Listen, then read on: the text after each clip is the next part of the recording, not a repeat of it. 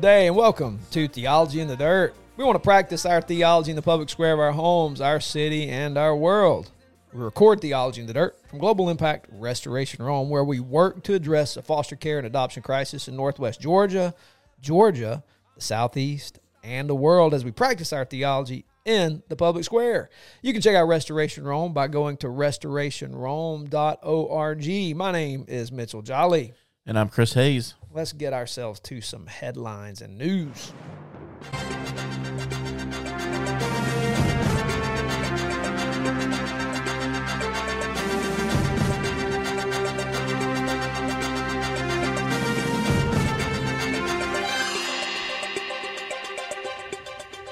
Well, Chris, former President Donald Trump, yesterday, Thursday, pleaded not guilty in federal court four charges related to special counsel Jack Smith's investigation into Trump's alleged efforts to overturn the results of the 2020 election. Trump was released pending a trial, and the next hearing the case is set for later this month, I think August the 28th. Then the Justice Department unsealed a federal indictment on Thursday of two U.S. Navy service members accused of taking bribes in exchange for passing sensitive national security information to China through contact with a Chinese spy. The two sailors, both of whom have been placed under arrest, were charged with separate cases. It's unclear whether they were in contact with the same Chinese intelligence officer, however. The sailors were stationed at two different naval bases in California. And then in a two to one decision on Thursday, federal appeals court, a federal appeals court ruled the Biden administration's asylum restrictions can remain in place as the legal battle over the policy works its way through the courts. Last week, a district judge in California set the policy's end date for Monday, ruling that the administration's policy preference in granting asylum claims for migrants who resisted or who registered with the CPB CBP one app and applied for asylum in a third country they traveled through to reach the U.S. violated congressional statutes. The appeals court promised an accelerated timeline to review the case. And finally, GOP Rep. Dan Bishop of North Carolina said on local North Carolina radio Thursday he will not seek reelection and will instead, uh, as Dispatch Politics reported last week, run to be the state's attorney general. Current North Carolina Attorney General Josh Stein is not running for reelection, setting up a tough contest for the open position. Bishop will face former North Carolina legislator Tom Murry in a GOP primary for the statewide office. And that is brought to you by the Dispatch. My headlines for today. Nice. My, my first one is the Trump thing as well. He's facing 78 criminal charges across three jurisdictions with the possibility of a fourth in Georgia coming up as possibly as early as next month um, continues to be a fascinating, not in a good way, story to watch because of the upcoming, you know, presidential race next year, where he's ex- still expected to be the pres- the Republican nominee, uh, going against someone who else is potentially facing charges in our current president, Joe Biden, who, and so I, yeah, I don't think it's ever happened. And, and forgive me, historians out there who may know better than me, but I can't imagine there's been a overwhelmingly overwhelming favorite to be a nominee of a party who's facing anywhere near this kind of legal issues, much less the potential of both potential leading candidates doing this. Um, and then to complicate matters more, another Republican candidate, former Vice President Mike Pence, is also expected to be a witness in some of these arraignments and some of these trials against President Trump. And so just, that ought to be fun. It's a giant mess that's getting messier. Yeah. It's um, I don't know what's going to happen, but it's definitely something to follow. Definitely. Because who knows what's going to happen. My other headline today sort of aligns with our topic. Uh, there are two supermoon occurrences expected to happen this month, including a rare super blue moon, um, which happens apparently only once in every 10 years or so. And to clarify, blue moon is not referring to the color of the moon, which although that would be really cool. That would be cool. Um, but rather it refers to the frequency in that it's the month's second full moon and this one is noteworthy because it's during a perigee or where kind of where the moon is closest to the Earth in orbit. So on August 30th, around 9:36 p.m., you'll want to look outside. That's when it will be at its peak, and that should last about three days. Awesome. There was an incredible full moon it, uh, just a couple days ago. We were coming home. That's the first of the super moon. That was the first. Yep. It was incredible. It was just coming up over the trees, and and I was fascinated by that. I love the sky, love stars, love the whole concept of space and I was transfixed by it almost, you know, ran across the yellow double yellow line, staring at the moon. Yes, please don't observe while driving down the road. Yeah, wait But till wait till you get home. but that transitions transitions us well into the big event. It does. It's time.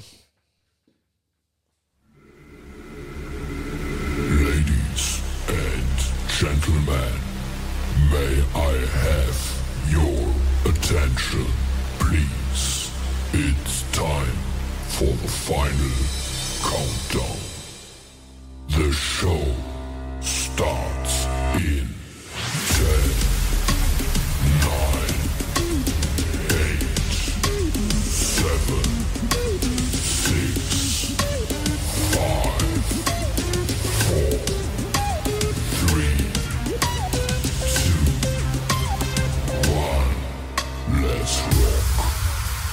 Indeed, let's rock. Okay, so uh, our topic for today is we want to talk about UAPs and UFOs. Just dive in, all right. Um, the primary Phone reason, home. yeah, phone home, Sorry, ET. Couldn't resist. If you hadn't seen ET, like if you have not seen that movie, you repent and go watch that. That's a great 1980s flick. I saw that in the theater, like in the theater when it came out. That's how old I am. Nice. Yeah, I'm sure you've seen that uh, on digital platform. Probably not even DVD. I don't know. I saw it on VHS. VHS. I don't think I saw it in theaters, but I saw it in VHS. I keep forgetting you are kind of old. I am. You're old. Yeah. You're officially old. Our ages start with the same letter. Yes, they do. The second letter is very different. It, it, But it is. It is different, but it, it, it's starting the same way. You're just old. So you did have VHS. yep, Okay. I, Absolutely. I, I fancy you guys a little younger than you are. You're just not. It's okay to be old. it's okay. Just embrace it, man. Yeah. It's good. So uh, UAPs and UFOs. R- Reason A, number one, I'll tell you a little bit ab- about this in just a, a moment, but um, it's in the news. There's con- been congressional hearings where uh, Navy fighter pilots, uh, airline pilots, have testified to things they have seen. Um, until we switched our streaming service uh, a couple months back, I had access to the History Channel and love Curse of Oak Island. Absolutely love that show and can't watch it anymore.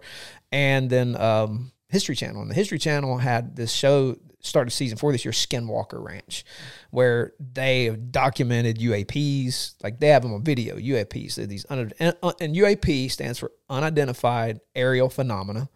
There was actually a congressional, um, or actually a congressional uh, committee appointed uh, to work for the DoD to study UAPs, of which one of the guys on the show participated in. He's a rocket scientist guy from Huntsville, Alabama, real country dude, but super smart dude on the show. Um, and so this is real. That people are seeing things. Uh, there's documented evidence of seeing stuff. UFOs. Uh, UFO is called an, an unidentified flying object, and I don't know why the different uh, titles. Like I don't know. Maybe UAP is the more accurate way to say it. And none of, here's my hunch. I haven't read anything as to why UFO and UAP is different. My hunch is um, a UFO uh, is an unidentified, unidentified flying object, so it's a thing someone saw. UAP is an unidentified aerial phenomena. And so what I find interesting in that vocabulary is one leaves room for something less tangible, less physical. And so it's a phenomena. We don't know what it is. It's not just an object, it's a phenomena. Um, because they're introducing things like wormholes and and so this traveling between now if you haven't studied metaverses that's worth digging into what a metaverse is and um, traveling between universes. Uh, there's actually a pretty decent joe rogan podcast recently had uh, stephen meyer who is a christian and he is a brilliant he's a he's a uh, he's got a phd in philosophy of bio- biology i think it's something like that but it's a philosophical it's philosophy but it deals with science Yeah. and I I love a that Rogan is curious enough to have a Christian on his show, but a a brilliant Christian like Stephen Meyer, he was required reading in my apologetics course on his work on um, human genetics and that kind of stuff. Uh, but one of the things they talk about in there is the theory between um, our universe and the size of our universe versus metaverses. And uh, you want to get down a rabbit hole of amazing science, go listen to that Joe Rogan podcast with Stephen Meyer. I, I can't even, like, I speak English pretty good, Right. but I listen to them talking English and struggled to like understand what was being said. But I had to listen to it twice, but it started making sense. But that's worth getting down. But they're talking about worm, wormholes and and and entities now. It's not just like objects; it's entities, which I find fascinating. Which leads us to to talk about. I think what we want to talk about today. I don't think we're going to have any concrete answers, but I think what we can do is apply what a Christian worldview says about phenomena and objects and their source. C.S. Lewis has a, a statement that I absolutely love. Said, "Children are not deceived by fairy tales; they're often and gravely deceived by school stories." I think Lewis, writing particularly from a supernatural worldview as a converted atheist to Christianity, um, critiquing naturalism um, as a Christian coming from atheism or agnosticism Lewis was um, fascinated with the supernatural because it's it's the unseen, it's the intangible that was so key in the Lord bringing him to faith. And so, um, so he wrote what he wrote. He wrote the way he wrote when he wrote children's stories. Um, and so, children aren't deceived by fairy tales. Children are deceived often and gravely by school stories. And so, what's happened for us from a worldview perspective, the Enlightenment, and resulting naturalism has destroyed the pursuit of truth because it's limited facts to an empirical physical evidence sphere with no room for immaterial things, zero room for immaterial things, and denying that discernible immaterial things exist that produce resulting experiences from our brains and bodies um, can lead to people being duped into ignoring the fact that there is an immaterial reality around us. And so, what if, though, in the Enlightenment's not true as far as materialism and naturalism goes? What if naturalism isn't true? What if the physical world isn't all there is? Like, the answer to that question is massive. Yeah. It's huge. Because if there is indeed an unseen realm, an immaterial existence that can overlap and indeed does overlap with the material world, then by gosh, that's, we're talking about unexplored, untapped stuff. Yeah. And so, therefore, um, I think what we found is naturalism has created naturalism uh, as a worldview, um, divorced from particularly theistic Christianity or, or, Christian theism. That's the way to say that.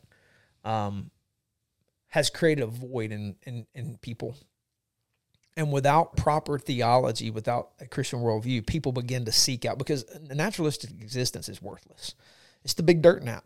That means the only shot you get is this life. and You better squeeze everything out of it you possibly can. And if it's not real good, then everything's meaningless. So just end end life. You know, just why keep living? There's no other hope.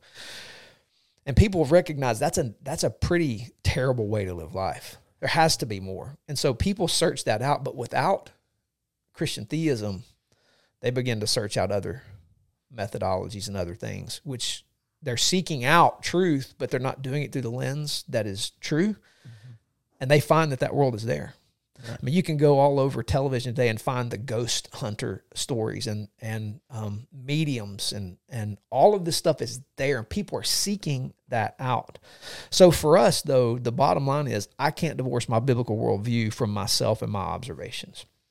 Now, I've always been fascinated with unexplained things. The only library books I checked I checked out in elementary, middle school, and high school were the orange ones. Now, if you, I don't know if the libraries at Pepperell, uh, elementary, middle, and high school had these orange, thin little orange books, and I, and I didn't even know how to use Dewey Decimal, didn't care, but I knew where to find the orange spined books, and they were books on Dracula, Bigfoot, UFOs and that kind of stuff. I'm fascinated looking at those things because it's full of reports people made. And I was always like, wow, people so either this is all a bunch of just hogwash, mm-hmm.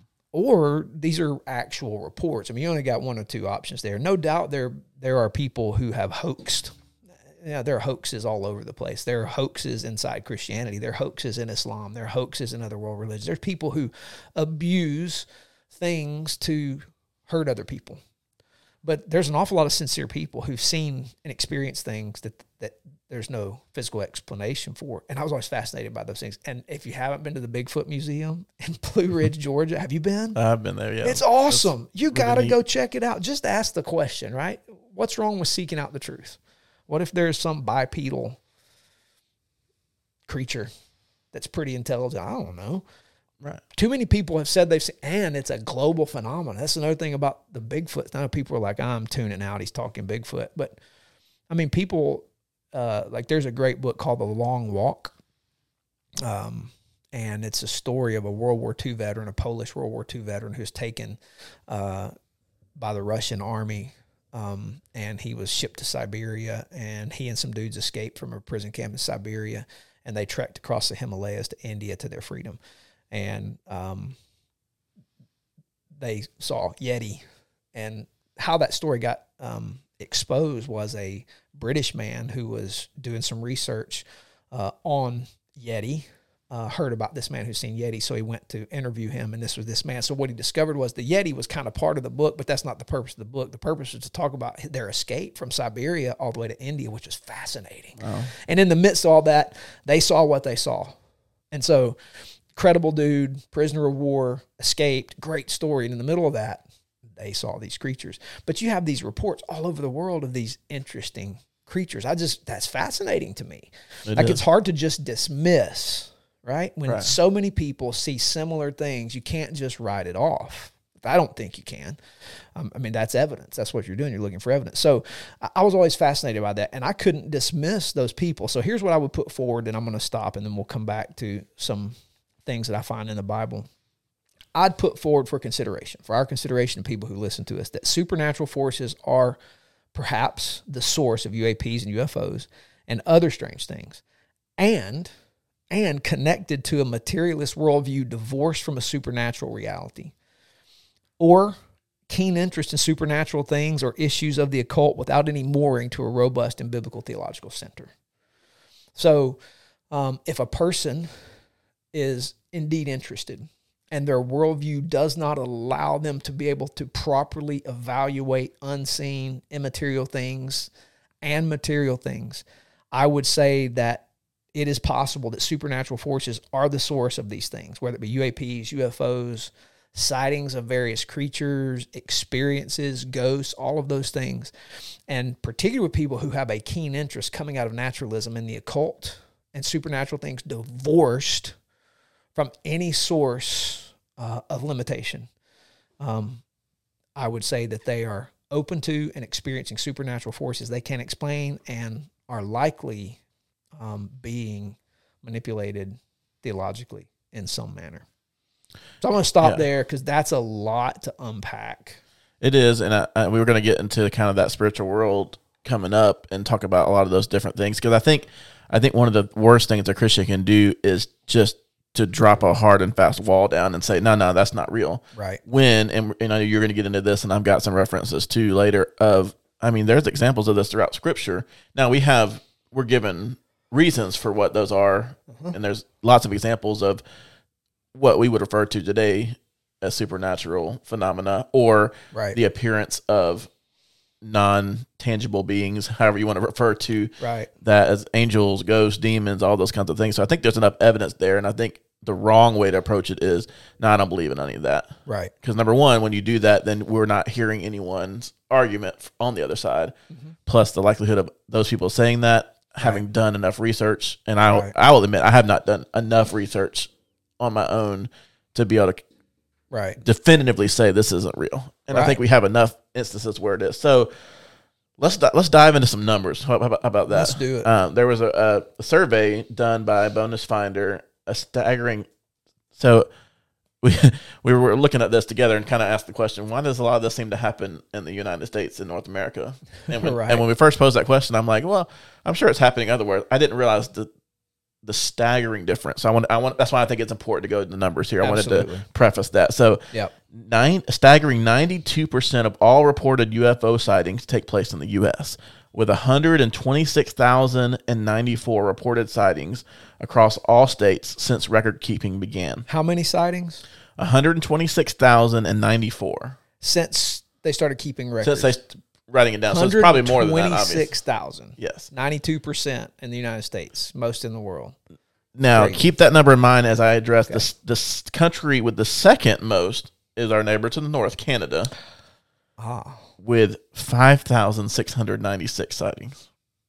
wow. So if you're doing your math, that's approximately 120,000 or so more in the U.S. as opposed to Canada, which That's are fascinating. which border each other. Right.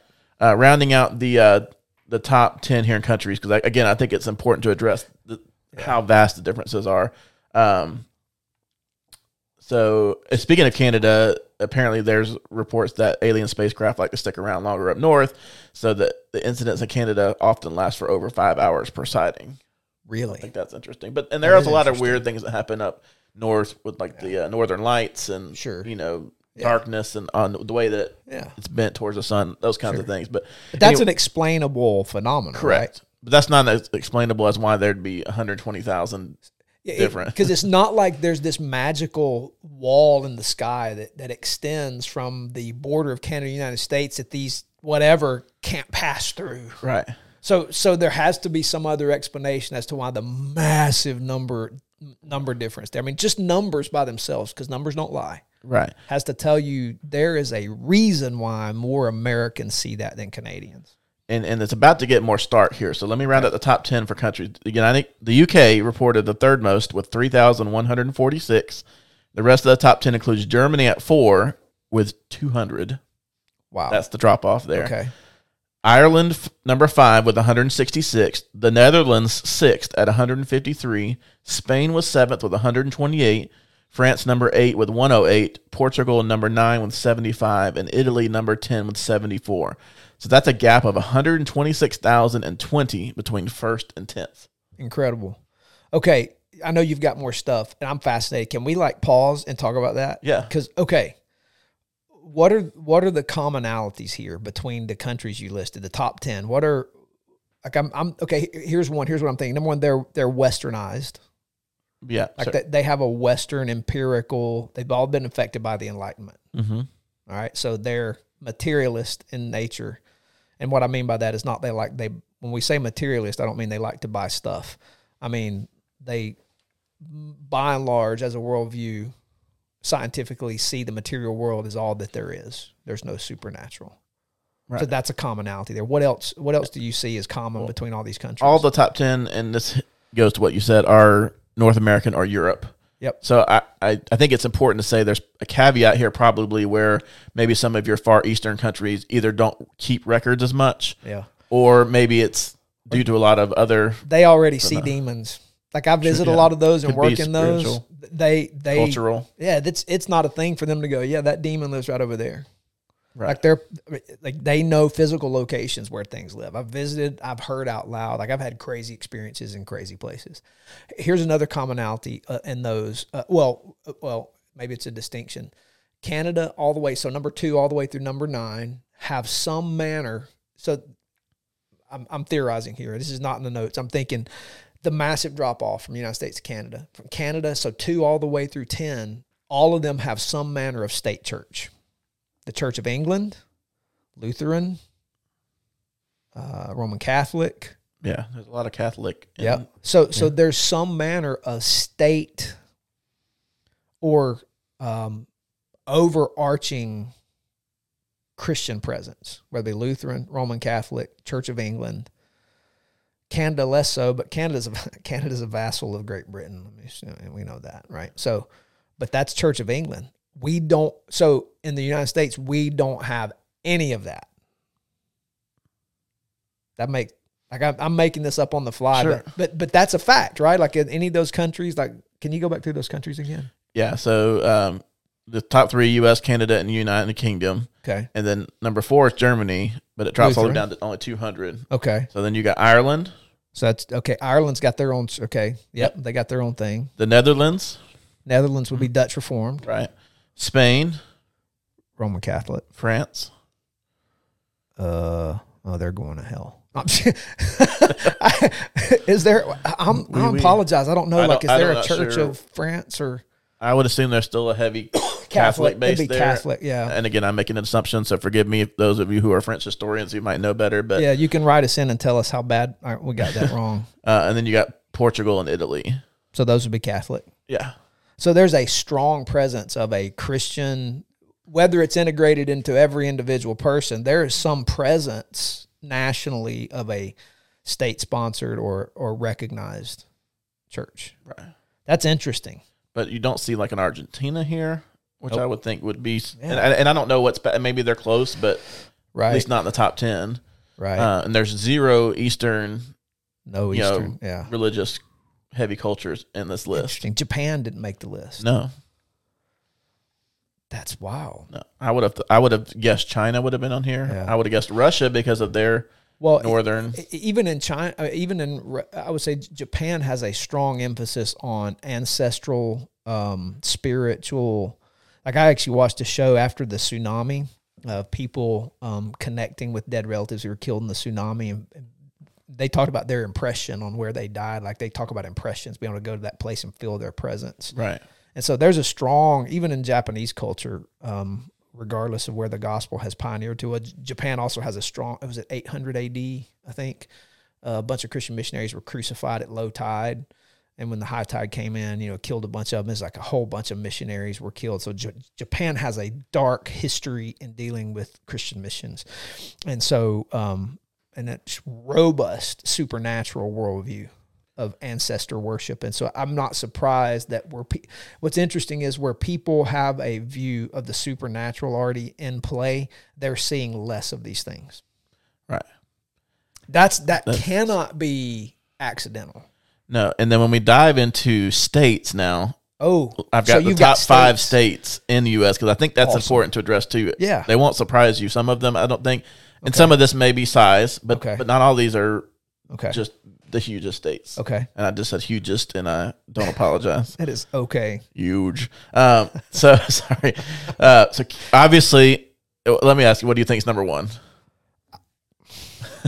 I, like I, I, I'm, I'm gonna say California or Utah. It's definitely California, and I understand why you went to Utah. It Yeah. is California by twice as many as number Yeah. two. Yeah. So California has fifteen thousand four hundred eighty sightings. Yeah. Number two is Florida at seven thousand eight hundred and thirty-five. Okay.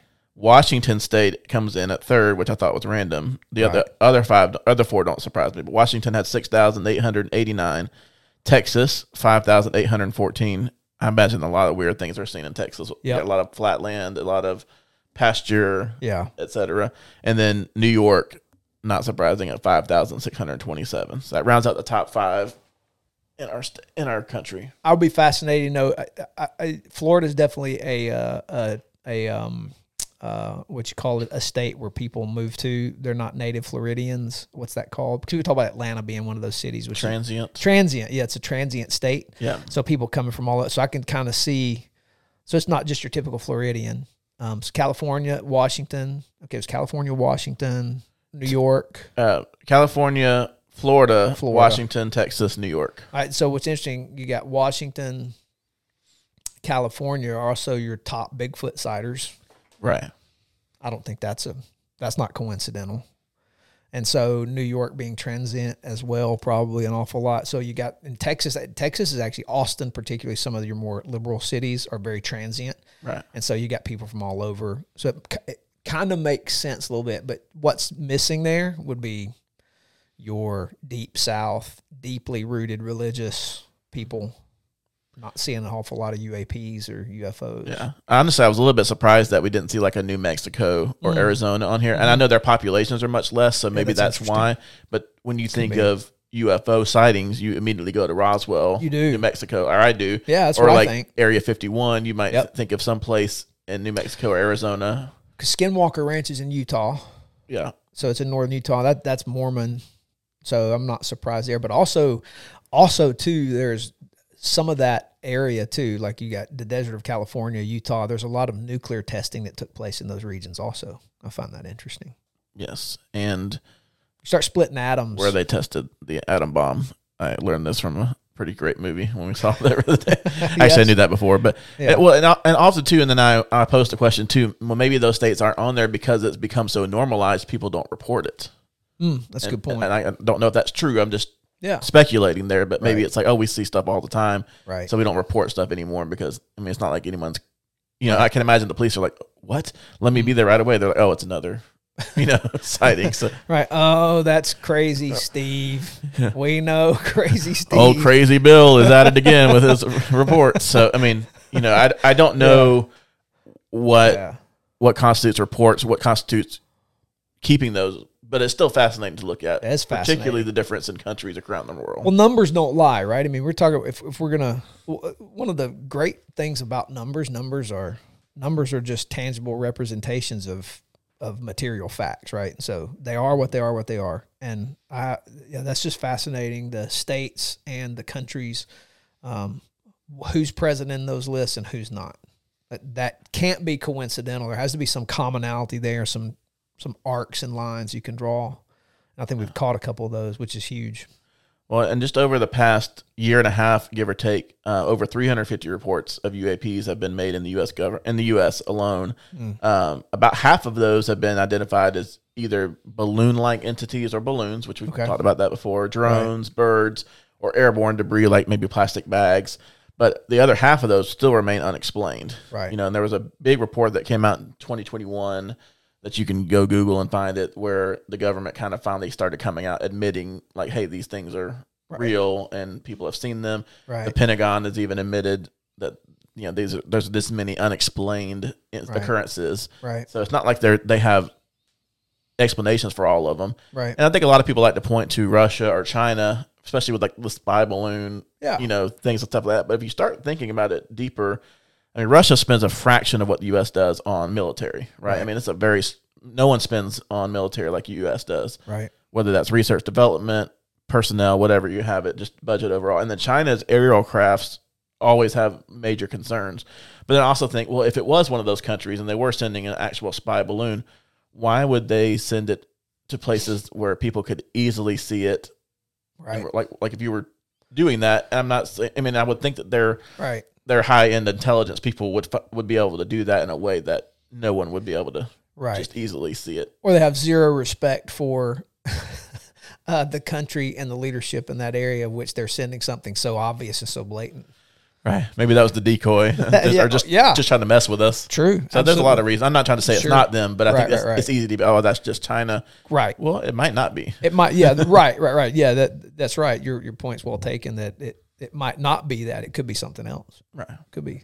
And that's the whole thing is we want to like let's follow facts where they go. But let's consider that facts can be immaterial also. Experiences, particularly when extrapolated over time in consistent regions by multiple people, you can't ignore that. Right. Yeah. Man, that's good. Okay. So, all right. Let me jump into some Bible stuff here. This is hard to talk about if you haven't at least read your Bible through once carefully and more than one time, ideally. And all you have in a supernatural worldview is an angel demon dichotomy. Um, we just did a whole series of basic Christian doctrine and we talked about angels and demons. We asked the question, what are angels and demons? And I even said in that sermon, like, this is just scratching the surface because if we get down the rabbit hole of some of the stuff I'm going to say today in a sermon, it's not good. it's not good. Uh, partly because we we're dealing with a Christian climate. I'm not saying in our church, but a Christian climate in general, where biblical illiteracy is through the roof. Like people just don't read their Bibles, and if they read them through once, that's a win. Um, but here's the reality: if you're listening to this and you've been a Christian for more than five years, you need to be reading that thing through once a year. We have Bible reading plans that's simple that get you through the Bible once in a year. In fact, if you use my little the little plan that we we rec- uh, recommend you get through the Old Testament once and the New Testament Psalms twice in a year. It takes you about 15, 20 minutes a day. It's not hard to do. Um, so if all you have is an angel demon dichotomy, there are places in the Bible that are going to give you trouble, right? Because the Bible talks about some stuff, and it starts first of all with the nature and character of God. God, God's revealed Himself in the Bible in total as triune. He's one God, three distinct persons, same essence, same nature, one God, but again, three distinct persons. Immaterial Father, immaterial Holy Spirit, incarnate, present, physical Son. And you see this all through the Bible. So there's there's an immaterial, material nature to the Creator God, the Lord, the God of the Bible, revealed in Jesus Christ. And so if He exists eternally, like He's the only eternal being, there are, there are no other eternal beings. He is the Creator. He's the only eternally existing being. He created all things, including the Genesis says the hosts of heaven. And when you find that word all through the Bible, it's referring predominantly to spiritual unseen forces. Mm-hmm. So he created the hosts of heaven. And he himself is immaterial and material. So he created the unseen. Then he created Adam and Eve. So he created a physical world physical creation, physical beings, and immaterial beings, because he himself is physical and immaterial. And so we have a creation that kind of resembles the nature and character of God to some degree. And so, and we have a Bible that's explicit about this unseen world being real and parallel and overlapping with and engaging with the seen world. I'm just give you a few examples. Okay. I'm going to start, and these are not in any particular order. It's not Old Testament and New Testament. I kind of skip around all over. But the first one that I come across is Mark 5:13, unclean spirits. In some periodicals, they're referred to referred to as B spirits. I'm not going to say the word. If you're an adult, you know what a B spirit is. Um, uh, it's a spirit um, that is looking for a body because its body it's been divorced from its body at some point in time. Particularly, unclean spirits were believed in Jewish culture at the time when Jesus used that language. Unclean spirits were thought to believe disembodied Nephilim, and we'll talk about Nephilim in just a moment. So, um, disembodied Nephilim. So when Nephilim were destroyed, particularly in the flood, um, because of what their identity is, those unclean spirits are constantly seeking bodies, which is why you find in the New Testament, Jesus will cast out an unclean spirit and and they ask for permission to go somewhere else. And in one particular instance, Jesus casts them into the herd of pigs and they run down into the water. Jesus said, when you cast out an unclean spirit, it goes through waterless places seeking a place. And if this person's life isn't put in order, it comes and makes its home there. And the, the last state of that person is worse than the first. So these unclean spirits are thought to be disembodied Nephilim. It's what Jews, Jewish people believe them to be, disembodied Nephilim. And I find it interesting that as Christians who have the totality of the Bible, we, we out of hand either don't know this or reject it outright. Mm-hmm. And some of that's my fault for not teaching it from from the pulpit, but there's some degree of like when you start saying stuff like this, naturalists who call themselves Christians struggle hard because you start messing with clean dichotomies and the spiritual world's not clean. It's super complex. Biblically it is. So that's an unclean spirit. Demons matthew 8 16 which are a different entity. Demons and unclean spirits jesus distinguishes them. Elemental spirits colossians 2 8 there's a whole scholarly discussion on what an elemental spirit is. Three options and i'm going to give those to you. But contextually, there are places where you can describe, and, and translations of the Bible translate a little bit different. Some would call them elemental principles, uh, elemental spirits, um, and and the translators, the translation theory dictates how you how you might translate that. But Paul, particularly in Colossians 2 8, makes it super clear later on in Colossians that he's not talking about a principle or an idea, but he's talking about an entity. And so, some entity of elements, so some spiritual being that philosophically has ideas and thoughts that are part of the elements of creation. Uh, that that's weird. Yeah. But Paul says that he's elemental spirits. And then you got ghosts or spirits who have passed on. Isaiah 29 4, Matthew 14 26, and particularly 1 Samuel 28 11, where Saul is in the greatest distress of his life and he goes to the witch or the medium at Endor.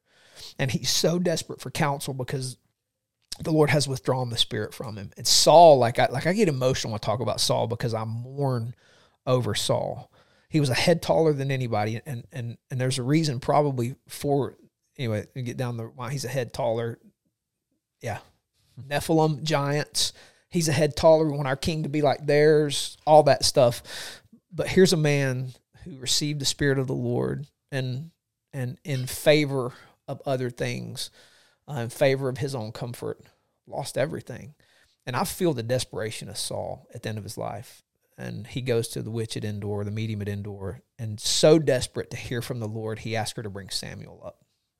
She does.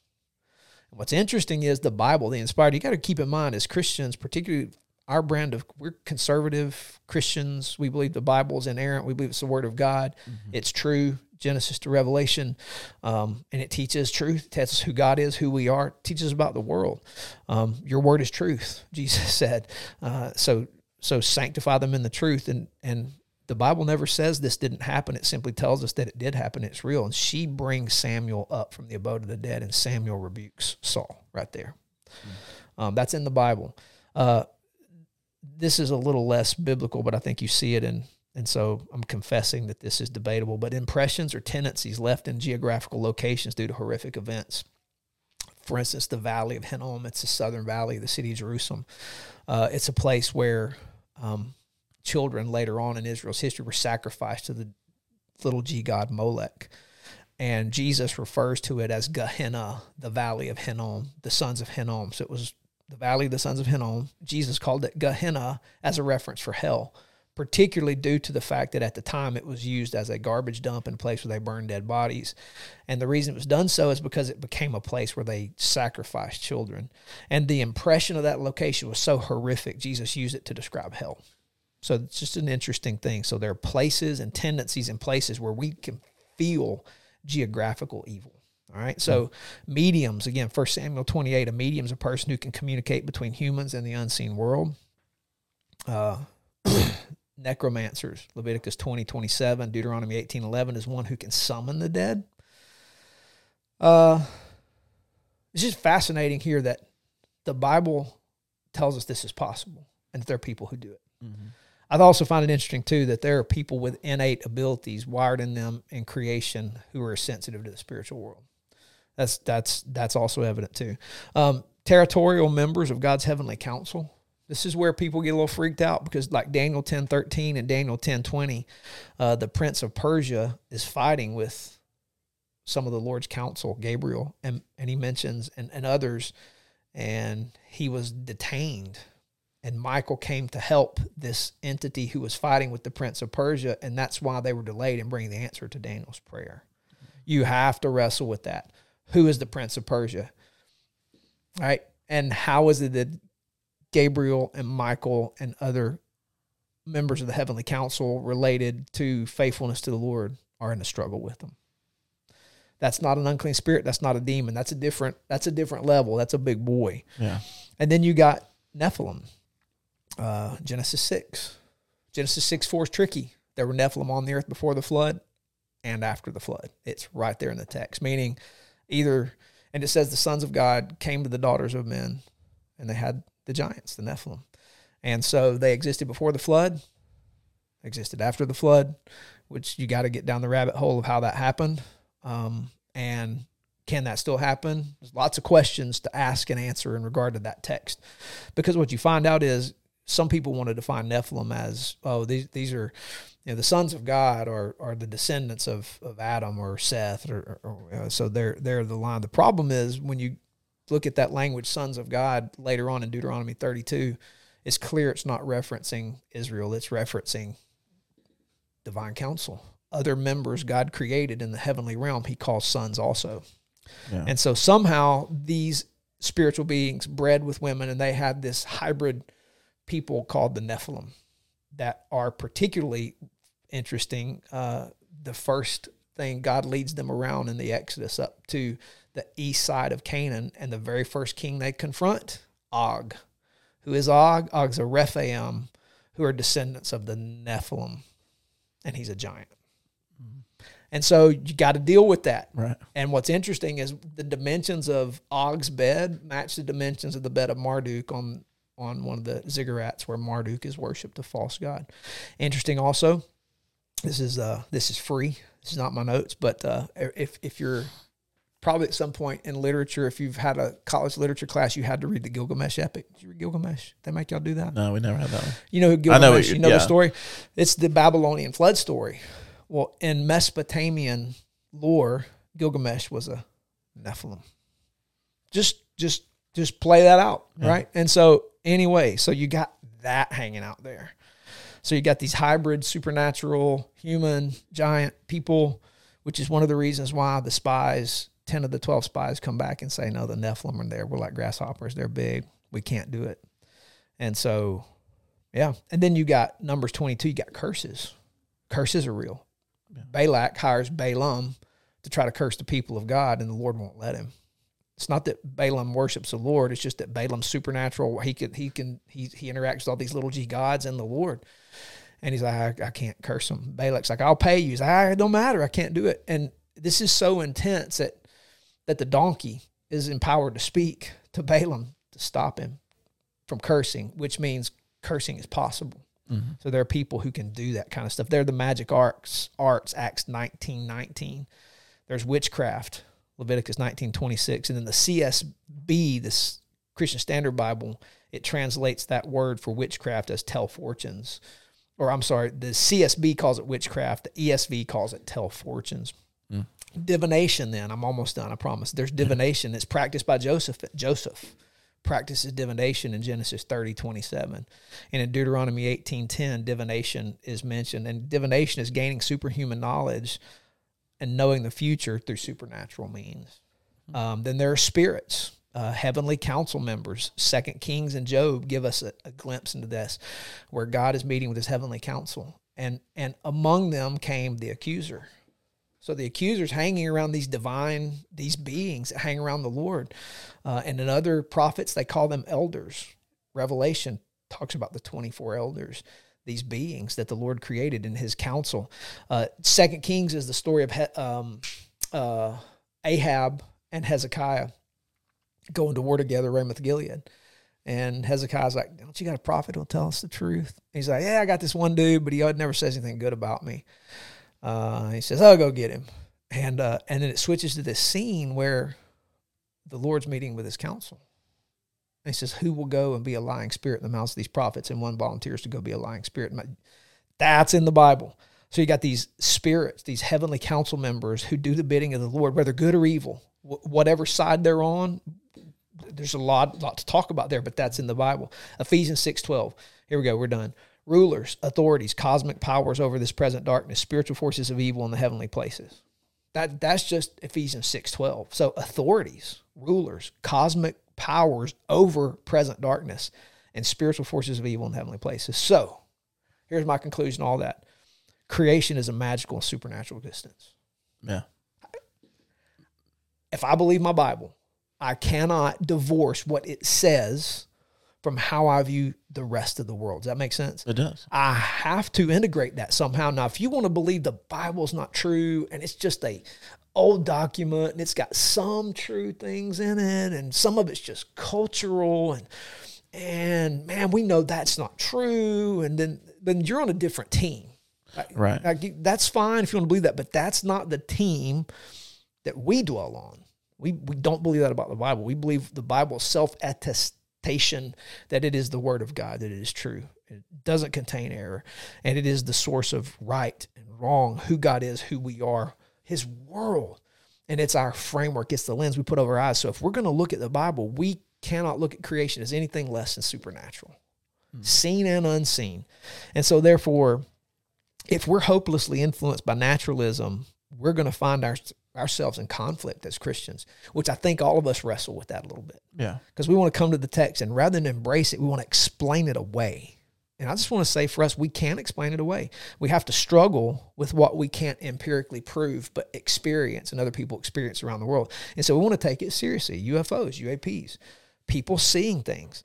And so, therefore, we're at a place where biblically we have low knowledge of what the Bible says, but influence in the supernatural is at an all time high.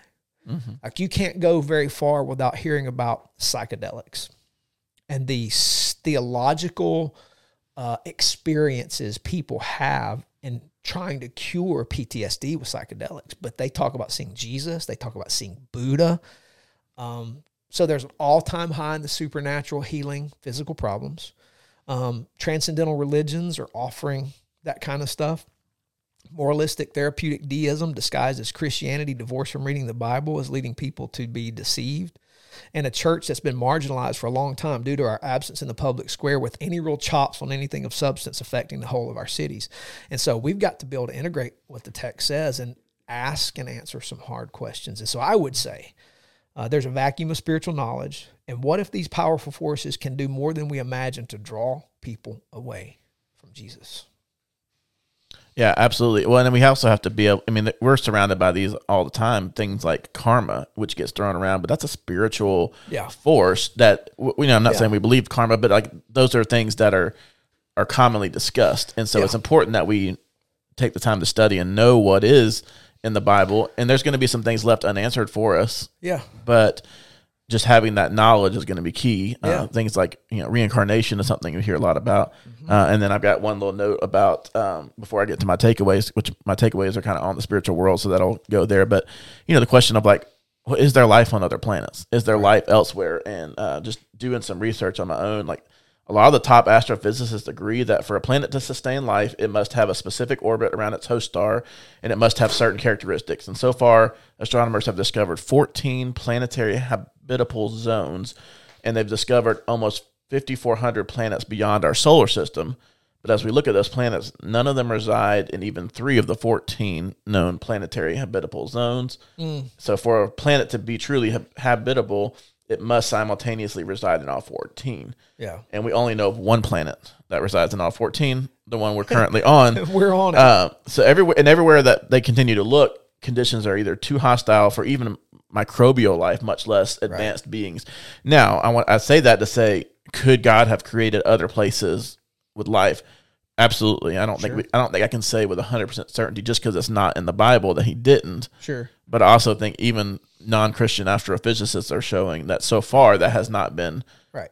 there's not been evidence found that that Yeah. has occurred. Sure. And I think as as Christians, let's follow good research. Yeah. Let's look. and continue to Let's continue. research. Let's not be afraid of what we find. Let's let's read our Bibles. Let's integrate them. Let's believe them, every word of them, and let's look at God's creation because the Bible says the heavens tell the glory of God. My hunch is the more we study, the more glory we're going to see. Right, and we know it's it's eternal, right? There's no Yeah. end to the universe, and so I, I agree with you. I think the more that that scientists and people and astronomers continue to to probe that, and the along the Lord allows us to be able to, you know, as long as He expands our Yeah. ability to understand and and to research that. I think it- ultimately it's just going to put more. It's going to bring him more glory. It's going to show him to be much more vast than we could possibly imagine. And Yeah, absolutely. um, so it just all those things are interesting. I think it's I think it's an important topic to discuss. So let me dive into my takeaways Yeah. and um, which are uh, about the spiritual world. Number one, the Lord created the spiritual world or realm, and it is filled with spiritual beings beings also created by the Lord. Uh, 1 Kings 22, 19, Psalm 148, 1 through 5, Nehemiah 9, 6, and Colossians 1, 16. I'll point to that. Uh, also, it's important to note that some of these beings worship and serve the triune God, while others are in rebellion against Him, and we see that Hebrews 1.14, Ephesians 6.12, which you mentioned, and Revelation 12.7. So the ones that worship God are referred to as angels, and and I think it's important here not to get too down a rabbit trail, but angels are spiritual beings. They're different from God, and they're different from humans. And so I think a lot of times we hear angel, we think angels, we think that's what we just we just become angels. You know, when we die and we become like we get halo and we get wings. yeah, But angels are uh, they're more powerful than humans and they have great wisdom, but they are limited in power by the Lord who reigns over them. They Yeah. don't have physical bodies, though they do have and they do appear in physical form. Yeah. and we have they do incarnate at times. yes. That's right. Uh, the Bible doesn't specify the number of angels, but we know it's a very large number. And other spiritual beings, cherubim, seraphim, living creatures, and you named so many others as well. So there's And It- by the way, seraph, uh, serpent in the garden, is grammatically, etymologically connected to seraph. And so Christians do a bad disservice by not paying attention to the language of, of the Old Testament by doing stupid things, trying to disprove evolution, talking about snakes and legs and all that garbage. He's called the serpent, and the serpent is a derivative of seraph, meaning the rebel was a seraph right. and but he gets called serpent because it's etymologically connected like it's it's intentional like it's giving him a name as a seraph and then he the serpent later on you find the serpent anyway so sorry i had to No, that's important. it's just reading it's reading the bible carefully and asking questions yeah, and and the importance of context. yes that's right Uh, in the number two, in the internal state, the physical and spiritual realms of God's creation will be fully renewed and reunited, and all God's created beings will live in peace under His good rule. We find that Isaiah 65, 17, Isaiah 66, 2 Peter 3, Ephesians 1, Colossians 1, Revelations 21. So I think it's important to note that Yeah. while there is obviously disunity now, and there are evil spiritual beings and there are good spiritual beings, they all operate under God's rule now and forever. And one day Yeah. there will be a reuniting of those. absolutely Um, number three, the Bible gives us instructions for interacting with the spiritual world. Christians should live with awareness of the spiritual realm and all of the beings that inhabit it. Uh, we get information from Matthew 18, 10, Hebrews 12, 22 through 24, 1 Corinthians 4, 9, 11, 10, and 1 Peter 1, 12. Uh, but we are not to try and summon spiritual beings or initiate contact with them. And there are new, numerous examples where Jesus exerts authority over them during his life and ministry. but he's Jesus, and we just need to be aware that exists and are called to not believe all of them, and but also to test them. Yeah. And obviously, we are forbidden from worshiping in them, Yeah. and that's sin. Absolutely. That's good. Uh, number four, the Bible says much about the spiritual realm. However, because it's not the main perspective of the biblical story, much remains unknown about the nature of this realm, its interactions with the physical realm, and the distinctions and hierarchies of beings within it. So, just need to be cautious of in what we believe and try to test everything through prayer and according to Scripture, Yeah. realizing we're not going to know everything. Like we, we know a lot, and like you said, it's important that we read those and understand where it does. But since it's not it's not that it's not important because it's it is in the Bible, so it's important, but that's that's right. not the main narrative point either. So we don't need to get so caught up in it that we miss Yeah. the main point. Yeah. Well, and, and let the main point influence how we see those subpoints. right? And, and because when that's the case, when, when we major on the point, then the subpoints come into focus and they, they get in the right place and everything in its right place is order. Yeah. Order is good. Order leads to our flourishing and the destruction of evil. Mm-hmm. Yeah, that's good. And number five, we are spiritual beings along with being physical Mm. beings. Uh, there is a spirit component to us. Yeah. Um, there is a spirit component of God that resides within us Yeah. when we um, come to be with Him. And so, with that comes its share of attacks from Satan, from his demons. There's not a single Christian capable of resisting every attack or thwarting off every evil uh, because of our own sin, because of our inability to do that. So, it's imperative that we guard our heart and mind. And I think it's just important, from at least from my point today, to end with Ephesians six. And you read verse twelve, but just to break it down again, um, starting in verse ten. Finally, be strong in the Lord and the in the strength of His might. Put on the whole armor of God, that you may be able to stand against the schemes of the devil.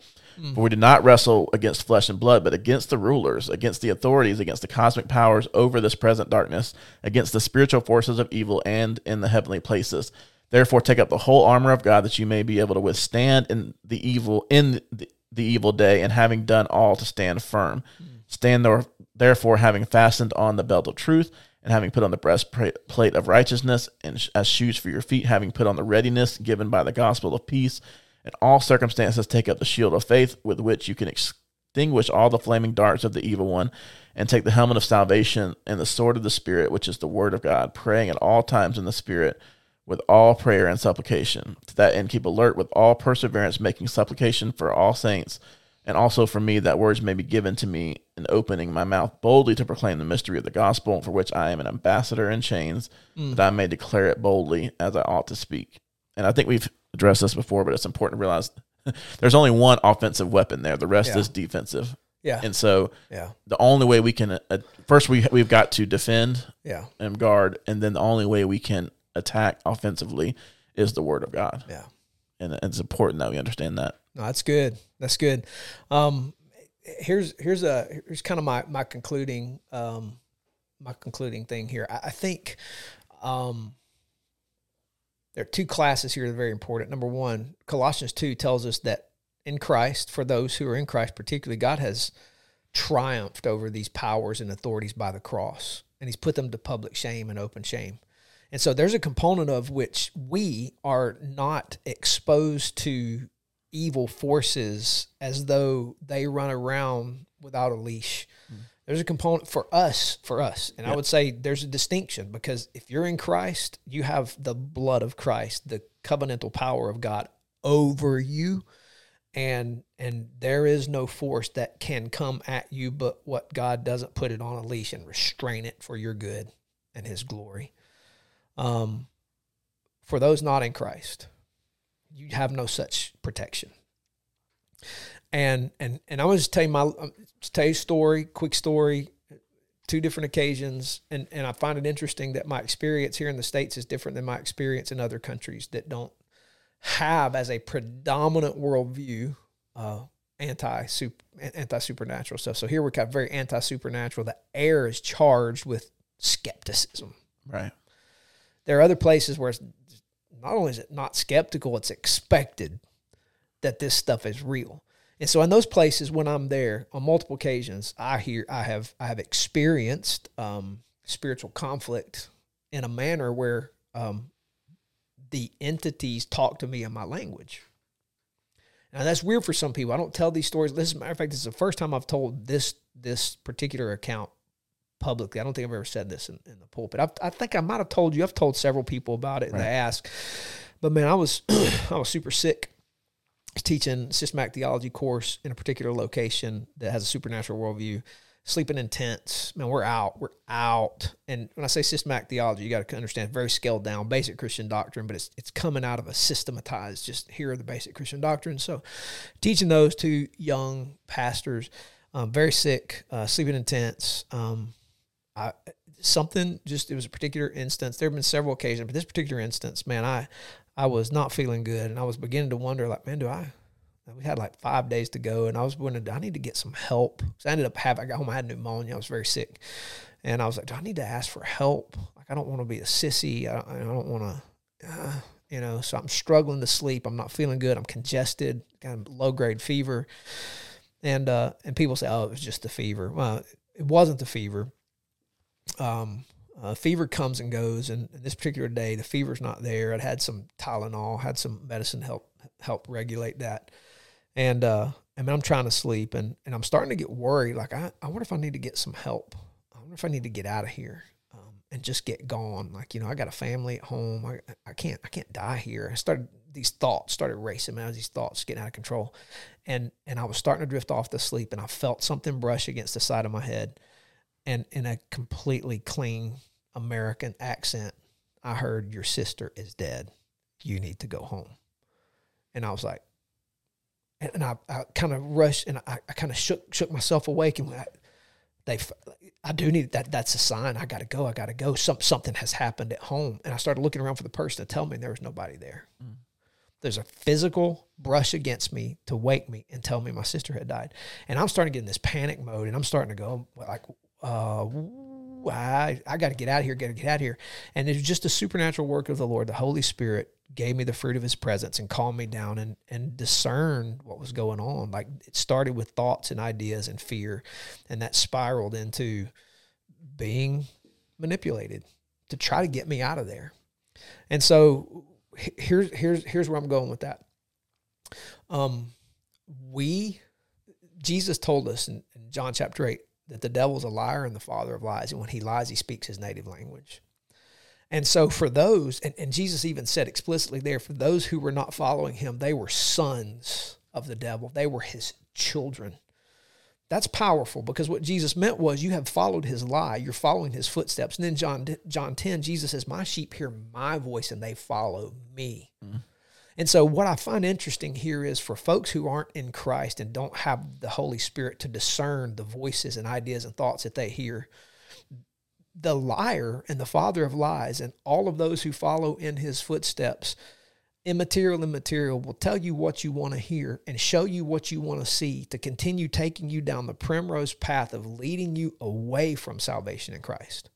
And so, if your your default is naturalism and some manner of um, whatever, um, they will give you natural things to see to lead you away, whether it be a UFO, a UAP, UAP a Bigfoot, uh, whatever, to keep leading you down this distracted path of following something into the abyss.